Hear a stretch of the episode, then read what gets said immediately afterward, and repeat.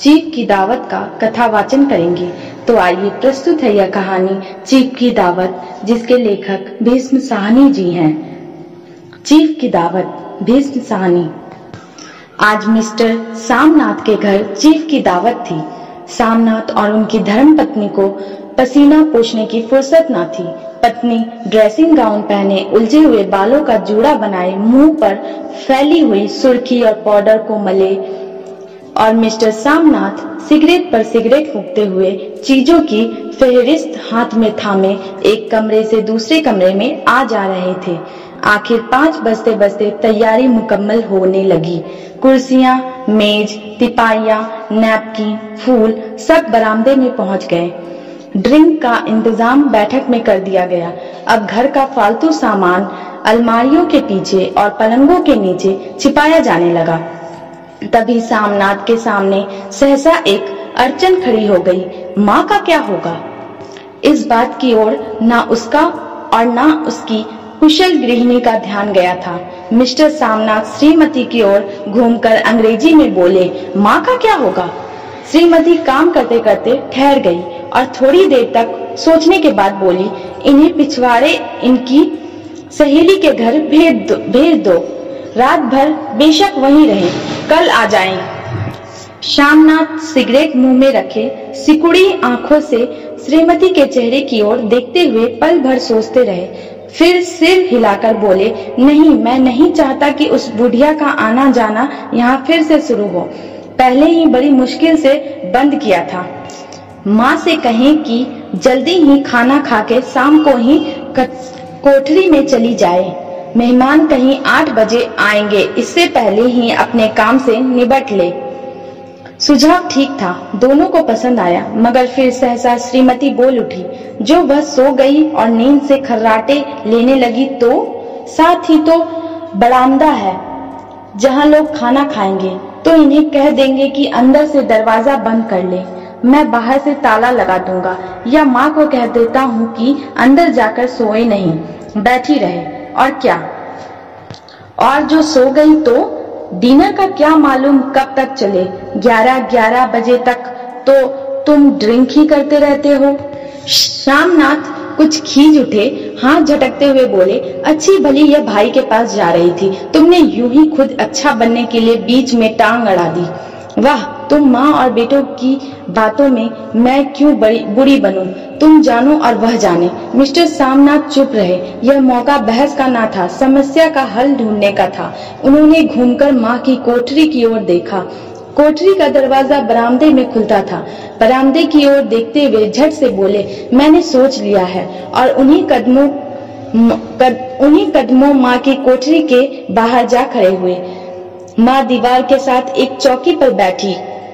दुपट्टे में मुँह सिर लपेटे माला जप रही थी। सुबह से तैयारी होती देखते हुए माँ का भी दिल धड़क रहा था। बेटे के दफ्तर का बड़ा साहब घर पर आ रहा है। सारा काम सुबीते से चल जाए। माँ, आज तुम खाना जल्दी खा लेना। मेहमान लोग साढ़े सात बजे आ जाएँगे। माँ ने धीरे से मुँह पर से दुपट्टा हटाया और बेटे को देखते हुए कहा, आज मुझे खाना नहीं खाना है। बेटा तुम तो जानते हो, मांस मछली बने तो मैं कुछ नहीं खाती। जैसा भी हो अपने काम से जल्दी निपट लेना। अच्छा बेटा, और माँ, हम लोग पहले बैठक में बैठेंगे, उतनी देर तुम यहाँ बरामदे में बैठना। फिर जब हम यहाँ आ जाएँ तो तुम गुसलखाने के रास्ते बैठक में चली जाना। माँ अवाक बेटे का चेहरा देखने लगी, फिर धीरे से बोली अच्छा बेटा, और माँ, आज जल्दी सो नहीं जाना। तुम्हारे खर्राटों की आवाज़ दूर तक जाती है। माँ लज्जित सी आवाज़ में बोली, क्या करूँ बेटा? मेरी बस की बात नहीं है। जब से बीमारी से उठी हूँ, नाक से सांस नहीं ले सकती। मिस्टर सामनाथ ने इंतज़ाम तो कर दिया, फिर भी उनकी उधेर बुन खत्म नहीं हुई। जो चीफ अचानक उधर आ निकला तो आठ दस मेहमान होंगे, देसी अफसर, उनकी स्त्रियाँ होंगी, कोई भी गुसल खाने की तरफ़ जा सकता है। क्षोभ और क्रोध में वह झुंझलाने लगे। एक कुर्सी को उठाकर बरामदे में कोठरी के बाहर रखते हुए बोले, आओ माँ, इस पर जरा बैठो तो। माँ माला संभालती, पल्ला ठीक करती उठी और धीरे से कुर्सी पर आकर बैठ गई। यूँ नहीं माँ, टांगे ऊपर चढ़ाकर नहीं बैठते, यह खाट नहीं है। माँ ने टांगे नीचे उतार ली और खुदा के वास्ते नंगे पाँव नहीं घूमना, ना ही वह खड़ाऊ पहनकर सामने आना। किसी दिन तुम्हारी वह खड़ाऊ उठाकर मैं बाहर फेंक दूँगा। माँ चुप रही। कपड़े कौन से पहनू पहनूँगी? माँ, जो है वही पहनूँगी बेटा, जो कहो पहन लूँ। मिस्टर सामनाथ सिगरेट मुँह में रखे फिर अधखुली आँखों से माँ की ओर देखने लगे और माँ के कपड़ों की सोचने लगे। सामनाथ हर बात में तरतीब चाहते थे। घर का सब संचालन उनके अपने हाथ में था।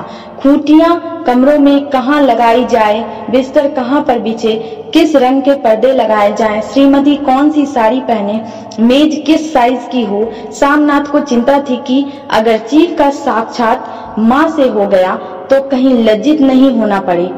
माँ को सिर से पाँव तक देखते हुए बोले, तुम सफ़ेद समीज और सफ़ेद सलवार पहन लो माँ। पहन के आओ तो जरा देखूँ।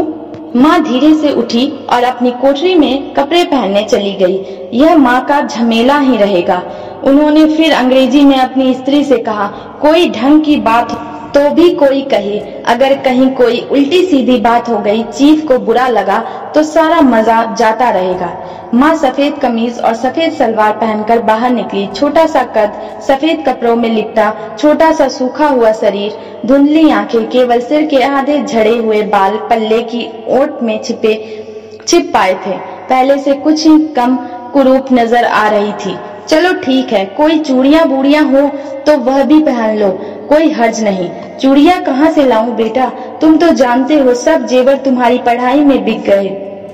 यह वाक्य सामनाथ को तीर की तरह लगा, तिनक तिनक कर बोले, यह कौन सा राग छेड़ दिया? माँ, सीधा कह दो, नहीं है जेवर, बस। इससे पढ़ाई बढ़ाई का क्या ताल्लुक है? जो जेवर बिका तो कुछ बनकर ही आया हूँ। नीड़ा लंडूड़ा तो नहीं लौट आया। जितना दिया था उससे दुगना ले लेना। मेरी जीप जल जाए बेटा, तुमसे जेवर लूँगी। मेरे मुँह से यूँ ही निकल गया। जो होते तो लाख बार पहनती। साढ़े पाँच बज चुके थे। अभी मिस्टर सामनाथ को खुद भी नहा धोकर तैयार होना था। श्रीमती कब की अपने कमरे में जा चुकी थी। सामनाथ जाते हुए एक बार फिर माँ को हिदायत करते गए। माँ रोज की तरह गुमसुम बन के नहीं बैठी रहना। अगर साहब इधर आ निकले और कोई बात पूछे तो ठीक तरह से बात कर, बात का जवाब, मैं ना पढ़ी, ना लिखी, बेटा मैं क्या बात करूँगी? तुम कह देना माँ अनपढ़ है, कुछ जानती समझती नहीं, वह नहीं पूछेगा। सात बजते बजते माँ का दिल धक धक करने लगा। अगर चीफ सामने आ गया और उसने कुछ पूछा तो वह क्या जवाब देगी? अंग्रेज़ को तो दूर ही, से ही देखकर घबरा उठती थी। यह तो अमेरिकी है।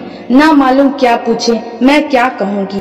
माँ का जी चाहा कि चुपचाप पिछवाड़े विधवा सहेली के घर चली जाए, मगर बेटे के हुक्म को कैसे टाल सकती थी? चुपचाप कुर्सी पर से टांगे लटकाए, वहीं बैठे रही। एक कामयाब पार्टी वह है जिसमें ड्रिंक कामयाबी से चल जाए। सामनाथ की पार्टी सफलता के शिखर चूमने लगी। वार्तालाप उसी रॉ में बह रहा था, जिस रॉ में गिलास भरे जा रहे थे। कहीं कोई रुकावट ना थी, कोई अड़चन ना थी। साहब को विस्की पसंद आई थी। मेन साहब को पर्दे पसंद आए थे। सोफा कवर का डिज़ाइन पसंद आया था। कमरे की सजावट पसंद आई थी। इससे बढ़कर क्या चाहिए? साहब तो ड्रिंक के दूसरे दौर में ही चुटकुले और कहानियों, कहानियाँ कहने लग गए थे। दफ्तर में जितना रोब रखते थे, यहाँ पर उतने ही छेस्त पखर हो रहे थे और उनकी स्त्री काला गाउन पहने गले में सफ़ेद मोतियों का हार, सेंट और पाउडर की महक से ओत प्रोत कमरे में बैठी सभी देसी स्त्रियों की आराधना का केंद्र बनी हुई थी। बात बात पर हंसती, बात बात पर सिर हिलाती और सामनाथ की स्त्री से तो ऐसे बातें बातें कर रही थी जैसे उनकी पुरानी सहेली हो। और इसी रॉ में पीते पिलाते साढ़े दस बज गए। वक्त गुजरते पता ही ना चला। आखिर सब लोग अपने अपने गिलासों में से आखिरी घूट पीकर खाना खाने के लिए उठे और बैठक से बाहर निकले। आगे आगे सामनाथ रास्ता दिखाते हुए पीछे चीफ और दूसरे मेहमान। बरामदे में पहुँचते ही सामनाथ सहसा ठिठक गया। जो दृश्य उन्होंने देखा, उससे उनकी टांगे लड़खड़ा गई और क्षण भर में सारा नशा हिरन हो गए होने लगा। बरामदे में एन कोठरी के बाहर माँ अपनी कुर्सी पर ज्यो की त्यों बैठी थी, मगर दोनों पाँव कुर्सी की सीट पर रखे हुए और सिर दाएँ से बाएँ और बाएँ से दाएँ झूल रहा था। और में से लगातार गहरे खर्राटों की आवाज़ें आ रही थी। जब सिर कुछ देर के लिए टेढ़ा होकर एक तरफ़ को थम जाता तो खर्राटे और भी गहरे हो उठते।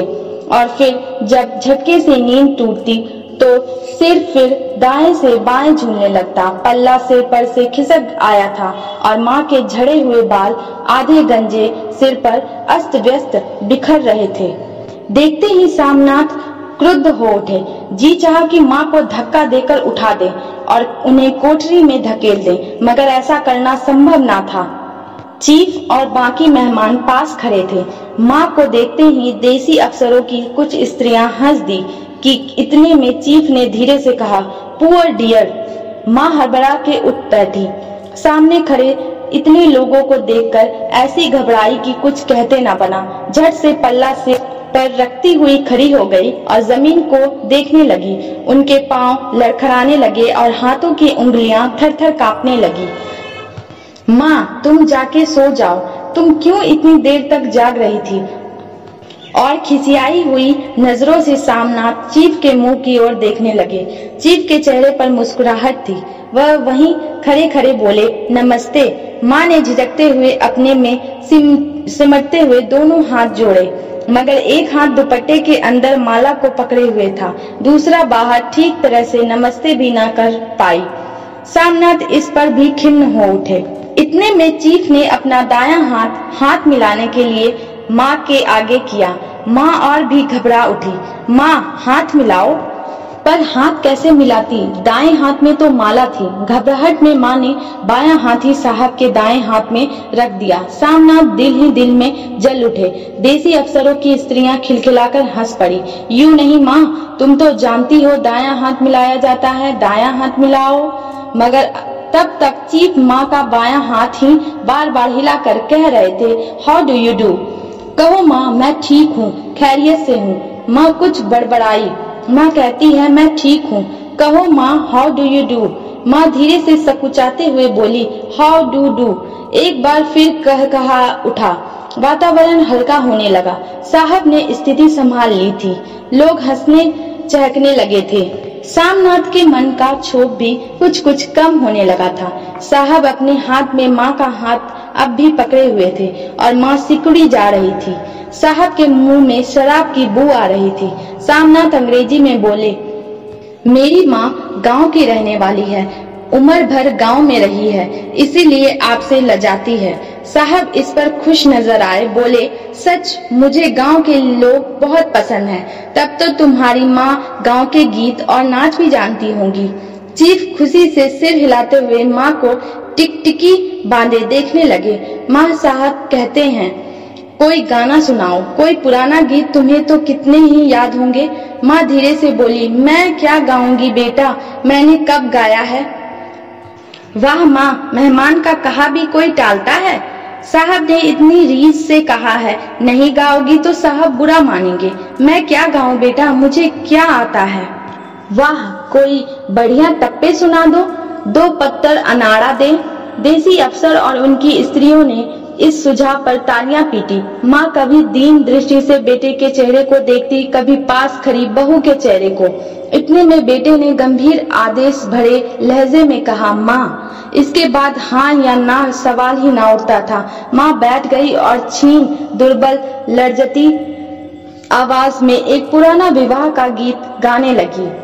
हरिया नी माए हरिया नी बहने, हरिया ते भागी, भरिया है। देसी स्त्रियाँ खिलखिला के हंस उठी, तीन पंक्तियाँ गा के माँ चुप हो गई। बरामदा तालियों से गूंज उठा, साहब तालियाँ पीटना बंद ही ना करते थे। सामनाथ की खीस प्रसन्नता और गर्व में बदल उठी। माँ ने पार्टी में नया रंग भर दिया था। तालियाँ थमने पर, तालियाँ थमने पर साहब बोले, पंजाब के गाँवों की दस्तकारी दस्तकारी क्या है? सामनाथ खुशी से झूम रहे थे, बोले, ओ, बहुत कुछ साहब, मैं आपको एक सेट उन चीज़ों का भेंट करूँगा, आप उन्हें देखकर खुश होंगे। मगर साहब ने सिर हिलाकर अंग्रेज़ी में फिर पूछा, नहीं, मैं दुकानों की चीज़ नहीं माँगता, पंजाबियों के घरों में क्या बनता है, औरतें खुद क्या बनाती हैं? सामनाथ कुछ सोचते हुए बोले, लड़कियाँ गुड़िया बनाती है, औरतें फुलकारियाँ बनाती हैं। फुलकारी क्या? सामनाथ फुलकारी का मतलब सुझाने की असफल चेष्टा करने के बाद माँ को बोले, क्यों माँ? कोई पुरानी फुलकारी घर में है? माँ चुपचाप अंदर गई और अपनी पुरानी फुलकारी उठा लाई। साहब बड़ी रुचि से फुलकारी देखने लगे। पुरानी फुलकारी थी। जगह जगह से उसके तागे टूट रहे थे और कपड़ा फटने लगा था। साहब की रुचि को देखकर सामनाथ बोले यह फटी हुई साहब मैं आपको नई बनवा दूँगा। मैं बन, माँ बना देंगी। क्यों माँ? साहब को फुलकारी बहुत पसंद है। इन्हें ऐसे ही एक फुलकारी बना दोगी ना? माँ चुप रही, फिर डरते डरते धीरे से बोली, अब मेरी नज़र कहाँ है बेटा? बूढ़ी आँखें क्या देखेंगी? मगर माँ का वाक्य बीच ही में तोड़ते हुए सामना साहब को बोले, वह ज़रूर बना देगी। आप उसे देखकर खुश होंगे। साहब ने सिर हिलाया, धन्यवाद किया और हल्के हल्के झूमते हुए खाने की मेज की ओर बढ़ गए। बाकी मेहमान भी उनके पीछे पीछे हो लिए। जब मेहमान बैठ गए और माँ पर से सबकी आँखें हट गई तो माँ धीरे से कुर्सी पर से उठी और सबसे नज़रें बचाती हुई अपनी कोठरी में चली गई। मगर कोठरी में बैठने की देर थी कि आँखों में छल छल आँसू बहने लगे। वह दुपट्टे से बार बार उन्हें पोसती, पर वह बार बार उमड़ आते। जैसे बरसों का बाँध तोड़कर उमड़ आए हों। माँ ने बहुतेरा दिल को समझाया, हाथ जोड़े, भगवान का नाम लिया। बेटे के चिरायु होने की प्रार्थना की बार बार आँखें बंद की, मगर आँसू बरसात के पानी की तरह जैसे थमने में ही ना आते थे। आधी रात का वक्त होगा। मेहमान खाना खाकर एक एक करके जा चुके थे। माँ दीवार से सट सट कर बैठी, आँखें फाड़े, दीवार को देखे जा रही थी। घर के वातावरण में तनाव ढीला पड़ चुका था। मोहल्ले की निस्तब्धता श्यामनाथ के घर पर भी छा चुकी थी। केवल रसोई में प्लेटों के खनकने की आवाज़ आ रही थी। तभी सहसा माँ की कोठरी का दरवाज़ा ज़ोर से खटकने लगा। माँ दरवाज़ा खोलो, माँ का दिल बैठ गया, हड़बड़ाकर उठ बैठी। क्या मुझसे फिर कोई भूल हो गई? माँ कितनी देर से अपने आप को कोस रही थी कि क्यों उन्हें नींद आ गई? क्यों वह ऊँगने लगी? क्या बेटे ने अभी तक क्षमा नहीं किया? माँ उठी और कांपते हाथों से दरवाज़ा खोल दिया। दरवाज़ा खुलते ही सामना झूमते हुए आगे बढ़ आए और माँ को आलिंगन में भर लिया। ओ अम्मी, तुमने तो आज रंग ला दिया। साहब, तुमसे इतना खुश हुआ कि क्या कहूँ? ओ अम्मी अम्मी माँ की छोटी सी काया सिमटकर बेटे के आलिंगन में छिप गई। माँ की आँखों में फिर आँसू आ गए। उन्हें पोसती हुई धीरे से बोली, बेटा, तुम मुझे हरिद्वार भेज दो। मैं कब से कह रही हूँ? सामनाथ का झूमना सहसा बंद हो गया और उनकी पेशानी पर फिर तनाव के बल पड़ने लगे। उनकी बाहें माँ के शरीर पर से हट गई, आई। क्या कहा माँ? यह कौन सा राग तुमने फिर छेड़ दिया? सामनाथ का क्रोध बढ़ने लगा था। बोलते गए, तुम मुझे बदनाम करना चाहती हो ताकि दुनिया कहे कि बेटा माँ को अपने पास नहीं रख सकता?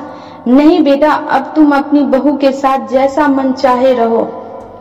मैंने अपना खा पहन लिया अब यहाँ क्या करूँगी? जो थोड़े दिन जिंदगानी के बाकी हैं, भगवान का नाम लूँगी। तुम मुझे हरिद्वार भेज दो। तुम चली जाओगी तो फुलकारी कौन बनाएगा? साहब से तुम्हारे सामने ही फुलकारी देने का इकरार किया है। मेरी आँखें अब नहीं है, बेटा। जो फुलवारी, फुलकारी बना सकूँ, तुम कहीं और से बनवा लो। बनी बनाई ले लो। माँ, तुम मुझे धोखा देके यूँ चली जाओगी? मेरी, मेरा बनता काम बिगाड़ोगी? जानती नहीं, साहब खुश होगा तो मुझे तरक्की मिलेगी। माँ चुप हो गई, फिर बेटे के मुँह की ओर देखती हुई बोली, क्या तेरी तरक्की होगी? क्या साहब तेरी तरक्की कर देगा? क्या उसने कुछ कहा है? कहा नहीं, मगर देखती नहीं कितना खुश गया है। कहता था, जब तेरी माँ फुलकारी बनाना शुरू करेगी तो मैं देखने आऊँगा कि कैसे बनाती है। जो साहब खुश हो गया तो मुझे इससे बड़ी नौकरी भी मिल सकती है। मैं बड़ा अफसर बन सकता हूँ। माँ के चेहरे का रंग बदलने लगा। धीरे धीरे उनका झुर्रिया भरा मुँह खिलने लगा। आँखों में हल्की हल्की चमक आने लगी। तो तेरी तरक्की होगी बेटा? तरक्की यूँ ही हो जाएगी। साहब को खुश रखूँगा तो कुछ करेगा, वरना उसकी खिदमत करने वाले और थोड़े हैं। तो मैं बना दूँगी बेटा, जैसे बन पड़ेगा, बना दूँ। और माँ दिल ही दिल में फिर बेटे के उज्जवल भविष्य की कामनाएँ करने लगी और मिस्टर सामनाथ, अब सो जाओ माँ, कहते हुए, तनिक लड़खड़ाते हुए अपने कमरे की ओर घूम गई। आशा करती हूँ कि मेरा छोटा सा प्रयास आप सभी को अच्छा लगा होगा।